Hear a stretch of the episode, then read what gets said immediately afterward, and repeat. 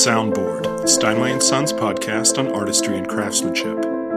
I'm your producer and host, Ben Finane, Director of Content at Steinway & Sons and Editor-in-Chief of the online music magazine listenmusicculture.com. Today, I'm speaking with pianist Khatia Buniatishvili. This conversation occurred pre-pandemic at Steinway Hall in New York City.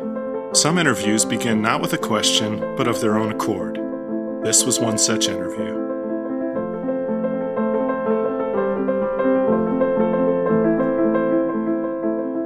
Mean, if you watch yourself in a mirror, it's different because in the mirror, like you're used to that, and it's like watching your soul or your inner world, or this is different. But as soon as you get something that you are not used to, and it's not in habit, for example, the voice, your own voice, because it's not natural for me to hear my own voice, you have an impression that you hear yourself through others' ears. You have some kind of deconnection with yourself, which is mm. kind of weird and unpleasant and uh, uncomfortable because you watch yourself from the side, and that's not pleasant when it's about voice. Mm-hmm. I guess. Is it almost an out of body experience? Do you sometimes watch yourself playing the piano? Sometimes I do, not often, uh-huh. but it happens. Uh, I mean, like while you're playing, is there ever an out of body experience, or do you have to be? Uh, while I'm playing, uh, there's most definitely both experience, uh, which is uh, you are someone that produces this sound and you're in action and doing something and you're active. And on the other hand, you are a listener from the side. And I think that's the um, difficulty of our profession, or I don't like to say profession, but what we, of what we do, because you have to do both. You have to be part of it and you have to be apart from it. So, yeah, that's very true. do you play piano? I do play piano. Okay, so you understand. I understand. I mean, I play poorly. Let's be clear. but do you play on stage? yes, I have. if you have that then you have this perception of doing this contradiction or it's contradiction because at the same time you play and you're a listener doing this both uh, is very difficult like being an actor and director at the same time it's hard but you have this perception only when you're on stage i think because when you play at home it's not same when you're at home um, again it's like watching in the mirror. It's more natural. It's like a habit. But as soon as you put yourself in front of others you have different perception of things and it becomes more clear and more contradictional and then it's more complicated. But then you get used. Then you try to find the harmony in that uh, complicated moment so it's kind of Yeah, I hadn't thought of it that way because there is a self awareness, especially when playing an instrument. I mean, I'm restating what you said, but I'm thinking about it. The act of listening to yourself while playing at the same time can be maddening yeah because you're making these micro adjustments, right? Whether it's for the hall or the audience or yourself mm-hmm. as you go. Mm-hmm.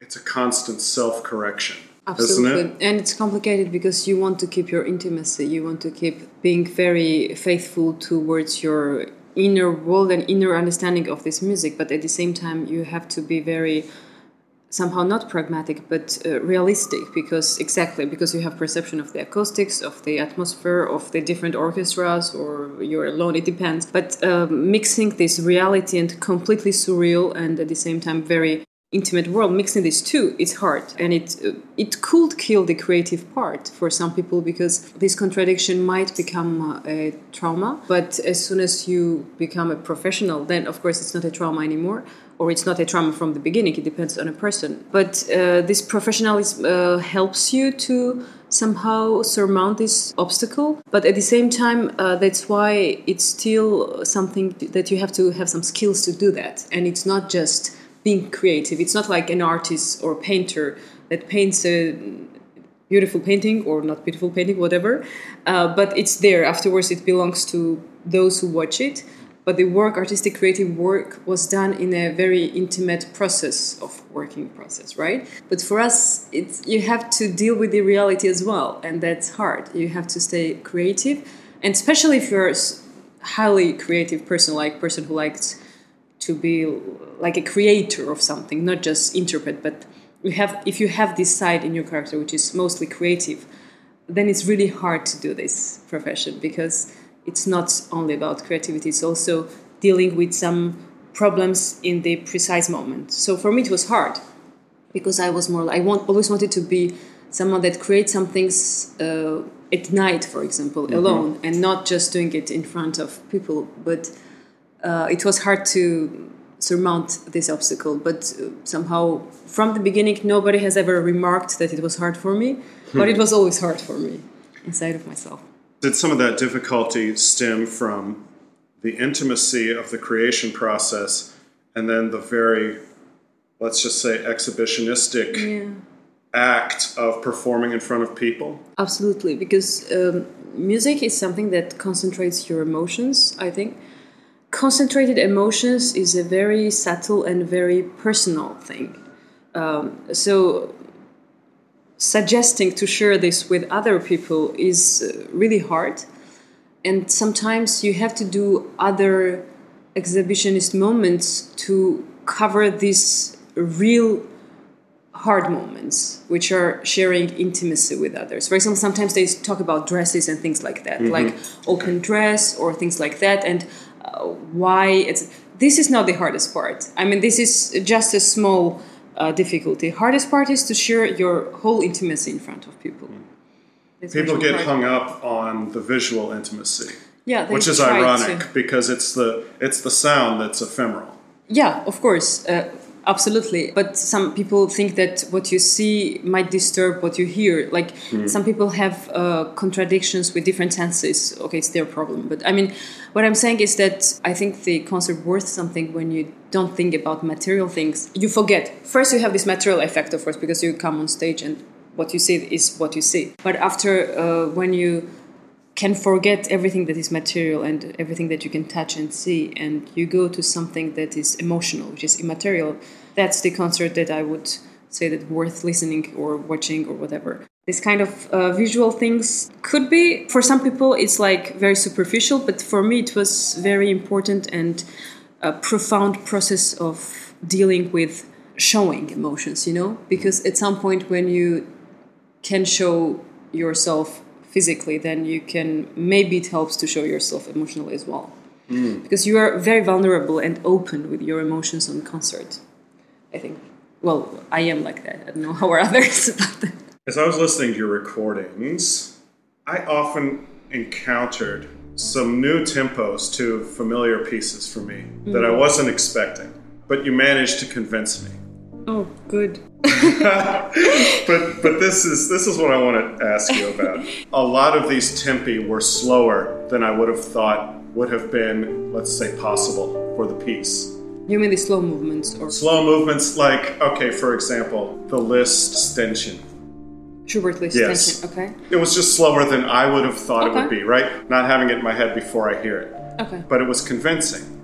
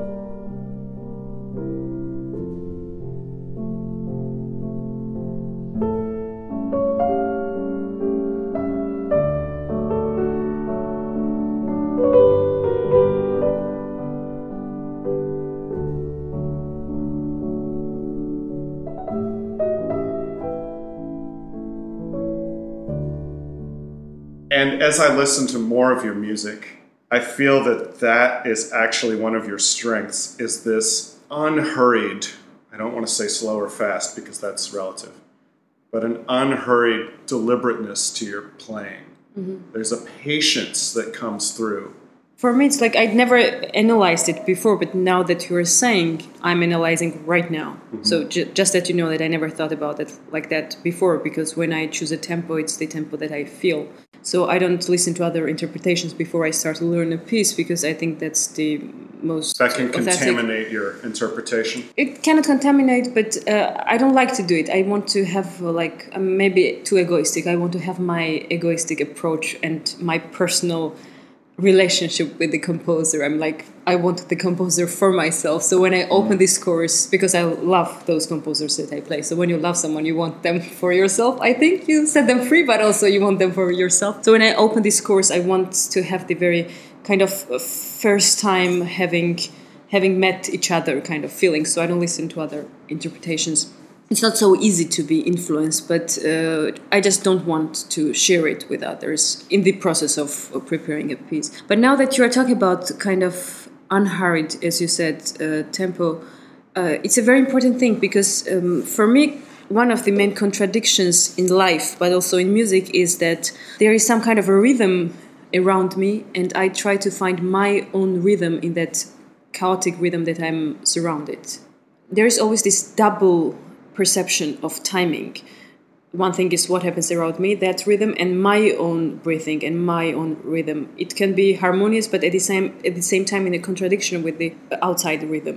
It's the same thing in music, I think, because there are these bars and measures, but then there is your breathing and your understanding of these bars and measures. And thing is that you keep these bars as it's written, but inside of it, even if you go with the flow uh, of these bars and measures like in life you still find your own freedom in it. And i think it's a very human dilemma in general because we somehow have this you know timing in life because there is uh, end. So you have this concrete time in, in your in your life and There's you a try yeah to, to our lives. exactly Yeah. and expiration date so hmm. uh, you want to avoid it but you i think the dilemma is how to avoid it knowing that you cannot mm-hmm. but you still want it. So our hmm. wishes and dreams are different from the reality so you try to combine those two together and still to be optimistic and somehow to be in purpose like always in search of avoiding it because that's what gives you the strength to live and life force it's exactly same thing um, in for me tempos is the same thing in music like you have this end at the end of the piece but you try to f- find your freedom in it and how you breathe in it You said something about how you don't listen to piece when you're trying to select a tempo. Is there a right tempo for the work that you try to hit on, or can you have equally convincing interpretations Yeah, at different tempi? You can. you can have i mean me myself or different people different You yourself. Uh, me, myself. Are you like, oh, this is it? no i always know my tempo Okay, it can change maybe from one period to another in my life but but I'm, not from I'm very convinced in my truth, knowing that my truth has nothing to do with any real truth because there is no real truth actually i think. We're, we're not we don't have this awareness of what the truth is but i'm pretty sure that my truth could be the only authentic uh, and sincere and faithful towards composer way of expressing his music. Because if i try different tempo I can do that because I'm a professional. I mean, I have done it since I'm a child, like playing piano and doing concerts. And sometimes when you play with the orchestras, you have to do that because it's not only about yourself. And Right. I'm, I'm playing with the orchestra like I would play chamber music. So I make some compromises. But when I'm uh, in a recital and solo music, then why? I mean, uh, no, there is one truth in that precise moment. It can change in another moment, but there cannot be two. But of course, if I listen to other musicians that I love, then of course it can be completely different tempo and it can be so convincing for me, you know? Talk to me about the process of, let's say you're learning a new piece, or rather a piece that's new to you. Where do you start? Oh, good question. Uh, I start to read this score, like opening a love letter from a composer. um, and I just play once through, even if I know the music, of course. Most of the repertoire we have somewhere from childhood in our head, or recently we have listened accidentally. Right, so it's Uh, not tabula rasa. You're going to probably have formed some impression. Of course, Yeah. I think. I mean, it depends on repertoire. The major pieces, of course, you have listened at some point somewhere. Uh, but um, it can be also a new piece, which was written now, or something that you just discovered. Afterwards, I don't know. The learning process, like learning uh, by heart, uh, is so fast that I don't really have analyze moment when does it happen really, because um, it depends. When I was much younger, I was learning uh, concerts sometimes in For example, Liszt second concerto I learned in two days. Rachmaninoff uh, third concerto in two weeks, and second concerto in ten days. Just an example, and played on stage. So I had these kind of very stressful moments when the most important was to learn the text, you know. Right. And then uh, regarding music, it was coming on stage, you know, interpretation. It's difficult to analyze because when I play the music, I have uh, such a clear vision of what I see already from the first time sightseeing of the scores that I'm not looking for things. You know what I mean? It's What like aren't you looking because for? com- I'm not looking like things like how shall I do this interpretation, Uh-huh. dramaturgy. It's like so clear what composer tells to you in that precise moment. It is very clear. I think even if they will not put marks, I would guess. Even if I don't read, for example, crescendo or accent or something like that, very often I can even guess. I think because music itself has this kind of flow which is very natural in the dramaturgy. You're not going to get hung up on a specific dynamic marking as you're. No, no, of course. I read Yeah. everything, but uh, in the process of reading, of, of course you see it. But Mm-hmm. uh, sometimes, for example, when I have given a master class and I didn't watch, I've never played, for example, the piece, but of course I know the piece, uh, I've heard, but I've never played. Uh, sometimes, even if I don't watch this score and I don't like something, for example, what student does, I'm watching afterwards this score and it's the mark that I would guess by myself because you already know the composer and you have the intuition what he might have wrote you know Right. what i mean? That's what i mean. But i think uh, reading the dramaturgy is as uh, simple at some point very complicated but at the same time simple as you would read a book. Like once you read a book You mean vis-a-vis themes and motifs? everything and- everything the dramaturgy.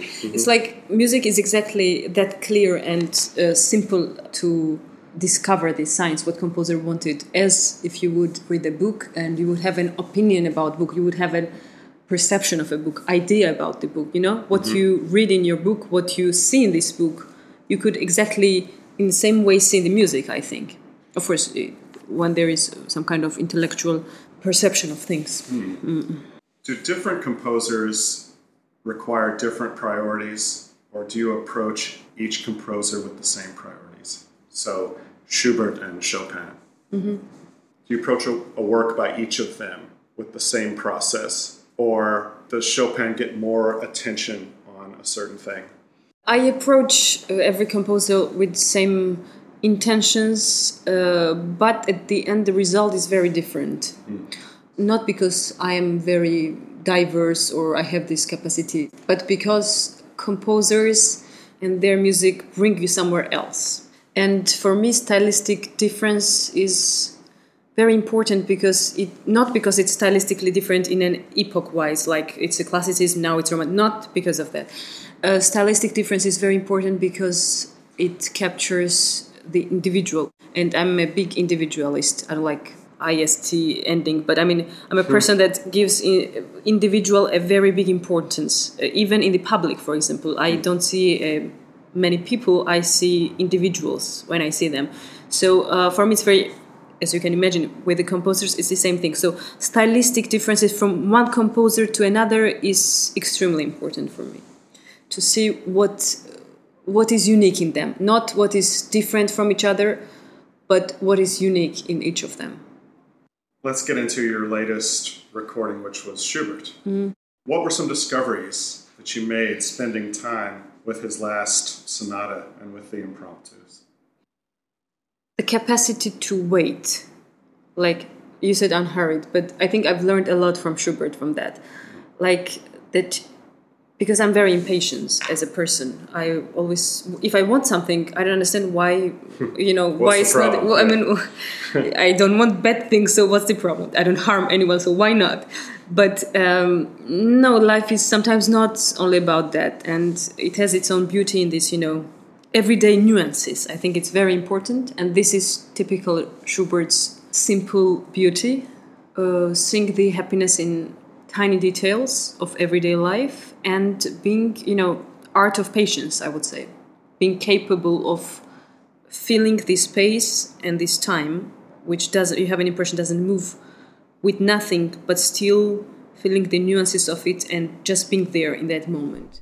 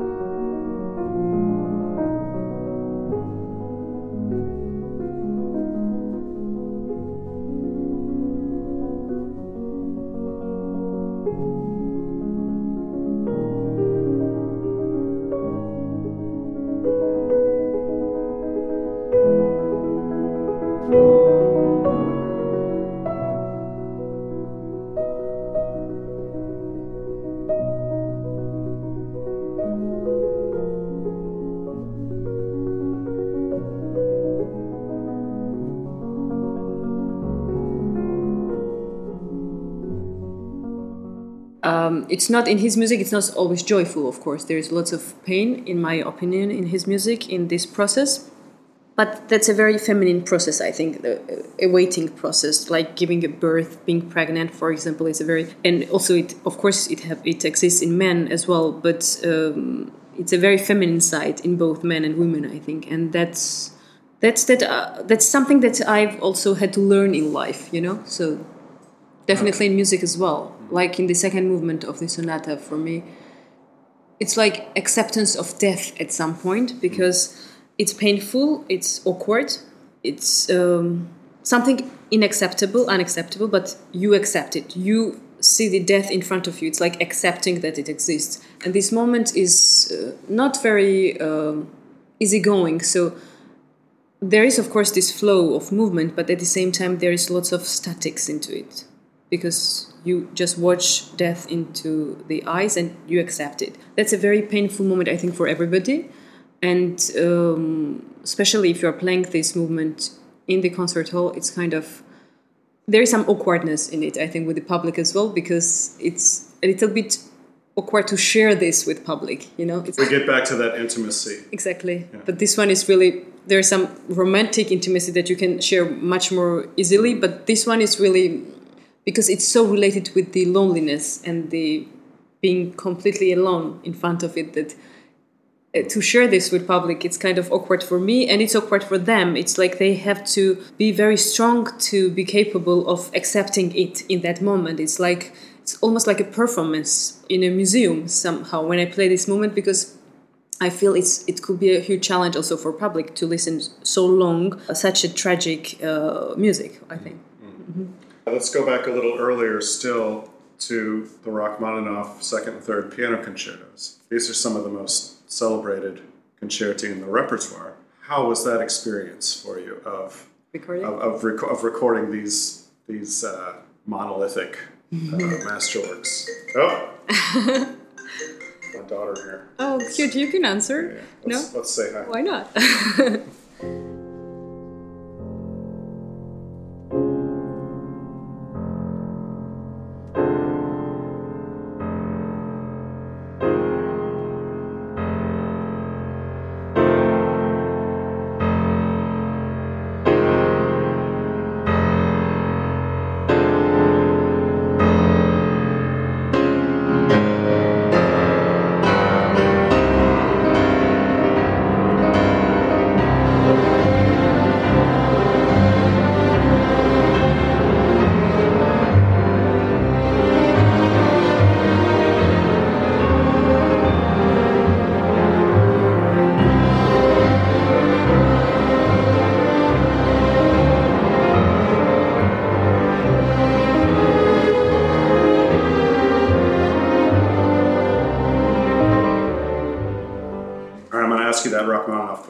Yeah, I love the orchestra yeah. because they have this warm, nostalgic old sound. You know, mm-hmm. I love this um, 20th century sound also on piano.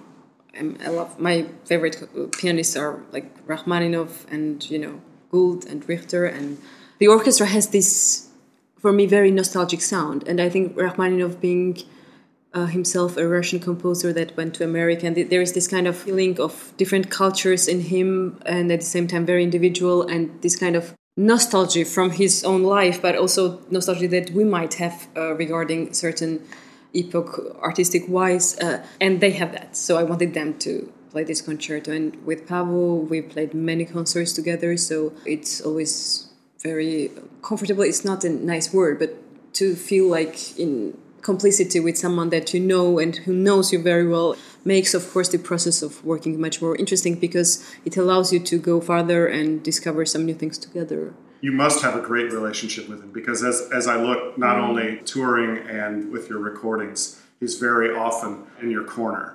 Do you want to talk a little bit about that relationship in a concerto between orchestra and pianist and conductor? I've always seen it as these essential points on the triangle mm-hmm. to make a concerto work. And you spoke earlier about how you're not always in complete control of the tempo because there has to be a bit of give and take. Well, you're in control, it's just uh, in your freedom. Mm. But yeah, in Rachmaninoff specifically, if I talk about concerto, uh, specifically about Rachmaninoff concertos. For me, of course, it's a, one of the major pieces for piano, so piano is very present, and we know that we can shine with these pieces if you play well, etc. But most importantly for me is polyphony of Rachmaninoff. So for me, it's very important. It was very important that every voice in the orchestra had as much importance as mine. Afterwards, you have to balance the voices as, as you do in the polyphony. But that was very important for me during this recording. I didn't want to be a pianist that is, you know, very present and orchestra accompanies that because I think the strength and uh, genius of Rachmaninoff is exactly this complicated polyphony which is transformed into a music that is simple and understandable for any human being, even those who don't know classical music so well. And at the same time, to have this very complex polyphony and to achieve this emotional result is a unique genius that only Rachmaninoff has, in my opinion. I mean, for piano music. During this process of recording, orchestra was very important. I really counted on orchestra as well, not just piano. So afterwards, when we did the editing process, I was there also. I'm always there for the editing process. I do editing myself because for me it's not important to make correction of wrong notes, but it's important to make a dramaturgy. Also for the orchestral part, I was uh, during the editing process there and editing it. So for me, every voice, every instrument had a huge importance, and I learned a lot myself during this recording process. Because first of all, you work with the orchestra more intensively than you would do during the concert, because nowadays we don't have much rehearsals and also during the editing process i learned how i could become the orchestra myself because i was there and it was important for me every voice every instrument and that was really interesting are there composers you find yourself returning to again and again drawn to almost intuitively uh, i think liszt mm-hmm. yes why, why liszt and, and how is your relationship here's the corollary to that how has your relationship with liszt changed over the decades it doesn't change. Oh, tell me why. That's why it's uh, you go back in I don't know because at Liszt is the I think the the um, composer for me that just fits my fingers and body so naturally. I don't know how can I explain that. It's like he has very difficult virtuoso pieces, but so does Rachmaninoff and so does Stravinsky and uh, some other composers. But with Liszt, uh, it's just for my fingers. You know, it's my for for my body language for my uh, body and my anatomy. It's very natural. And also emotionally, I think it's like mine, you know? It's like me. I don't know how can I explain. It's very ambitious. I have this feeling. Maybe I'm wrong. Maybe people hate when I play Liszt. That's not the point. What I'm saying is that I have this feeling of going back home to my uh, most first uh, impression of what concert is, what real interpretation is. First time when I played Liszt on stage, I understood what creating an interpretation was because he gives this natural um, some kind of you know energy to do things in a natural way his music drives you in a natural way of interpretation of body language of uh, virtuosic moments that are authentic and not just practiced and then reach the point you know what i mean Mm-hmm. I know. no, I do. I do. Yeah, yeah. My phrases are very long and endless. It's okay. No, I appreciate that. Paragraph form is desired here. Less it's, questions, it's, it's quite longer answers. No, it's quite a pleasure. what is uh, very special also by Liszt is that for example, if you take love themes with different composers, Liszt, Brahms, you know, Rachmaninoff, everybody has different approach with the, this kind of emotional part of a human being. For example, in Liszt, we often think that it's very um, flirty, but superficial, right? We consider this sometimes as a superficial, most of people. But that's not fair. That's not fair. Because you have the Année de Pèlerinage, of course, which are of course. completely... Gondol, and of course. Uh, what I'm saying is that uh, often it's interpreted, I mean, it's interpreted his music. He has understood. the reputation of being showy and... Exactly. Yeah. But of course there is this flirtatious moment in his love scenes, uh, in his music. But um, the reason I think that's there is that I think Liszt was a composer that had very clear vision of um, uh, of that moment that we have right now will not exist tomorrow. He has this um, perception, in my opinion, in his music. That's what I feel. It's everything is in the moment, very light, because like you know that after that there is nothing. I have this impression, even if he was very religious person. I have this impression in his music. It's in the moment and then there is nothing. So this moment is somehow very leggerezza very light enlightened. And like it's not the same word, but like lightened because he has a very profound understanding of after that moment this moment will not exist anymore. It's ephemer. So this philosophy of uh, accepting ephemer gives this light fleeting. Exactly. And light uh, perception of life in that moment because it will not exist tomorrow anymore so this uh, leggerezza moments comes from his profound uh, personality i think so that's why um, somebody can see just the surface, what's on that, but you can see, of course, deeper and see much more profound reading of his music. When you were learning to play the piano, is there an epiphany or a significant lesson from a teacher that stuck with you that, that you could share? The moment that I remember, if you are really interested in a specific moment, was the moment that was really unpleasant with Oleg Maisenberg that I admire a lot and I love him and he was one of the major I only had like three people in my life that changed me musically I think my mother who presented music to me and uh, uh, Gizi Amirejibi that he was my teacher at the conservatory in Georgia and then Oleg Maisenberg in Vienna with whom I became I think an artist an independent artist it's after him I think I consider that I really realized what my own interpretation was and thanks to him as well of course he really played a role. Well, there was one moment because he always was very respectful with me.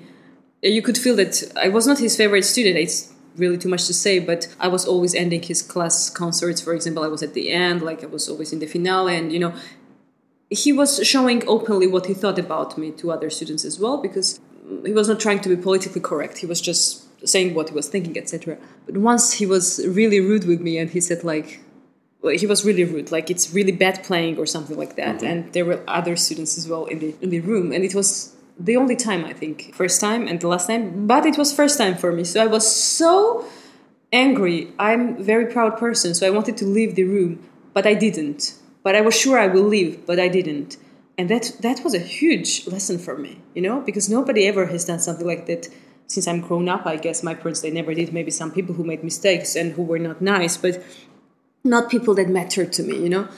And so it was a huge lesson to take something that I thought was not objective, first of all, I thought, because I think he was in a not in a good mood or he was angry about I don't know, or maybe it was objective, but I thought it was not objective. And I thought it was rude and I was really angry and my I was very proud and I this pride was killing me, but I somehow stopped it in myself and watched it in front of me and accepted that. That was a huge lesson. It's not musical, but in life, it was a huge lesson. It's somehow also accepting your own interpretation that it might be not so well understood, and that might you will receive reactions that you don't consider as something as pleasant, but at the same time that you you watch it in front of you and you still can have your opinion, but not just run, but to stay and just take it.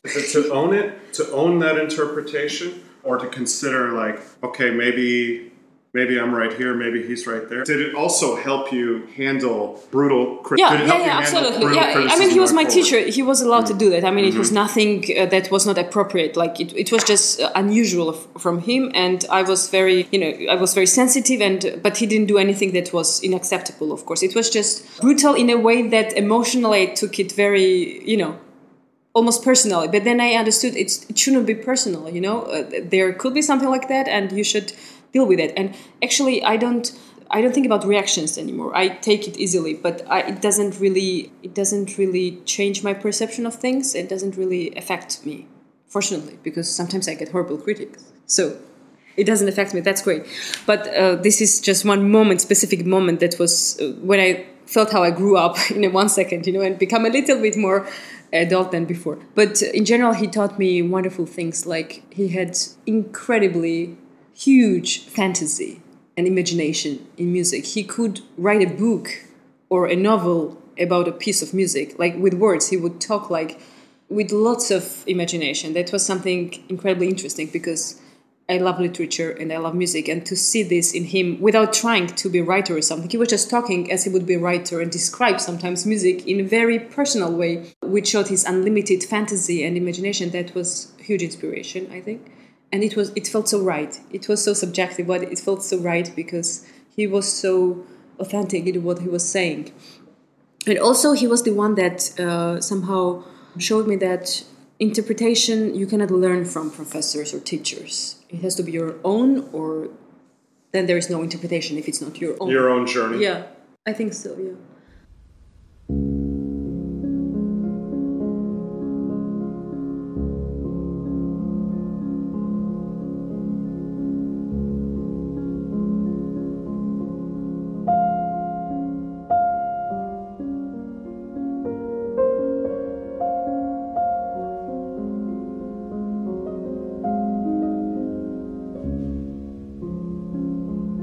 been listening to Soundboard, the Steinway and Sons podcast on artistry and craftsmanship. We heard Khatia Buniatishvili perform clips from Liszt's transcription of Schubert's Ständchen from Schwanengesang number 4, Schubert's Impromptu number 3 in G flat major, and the first movement of Rachmaninoff's Piano Concerto number 2 in C minor, with Paavo Järvi conducting the Czech Philharmonic Orchestra. All albums on Sony Classical. Our intro music is Philip Glass's Mad Rush, performed on a Steinway Model M by me, Ben Finane, editor in chief at listenmusicculture.com. Our outro music is Khatia Buniatishvili performing Liszt's Consolation Number 3 from her latest album, Labyrinth, on Sony Classical. Question for the podcast? Message me on Facebook at Soundboard or hit me on the gram at Soundboard Podcast. Subscribe to Soundboard on Spotify, Apple Music, Deezer, or wherever you pod your casts. Thank you for listening.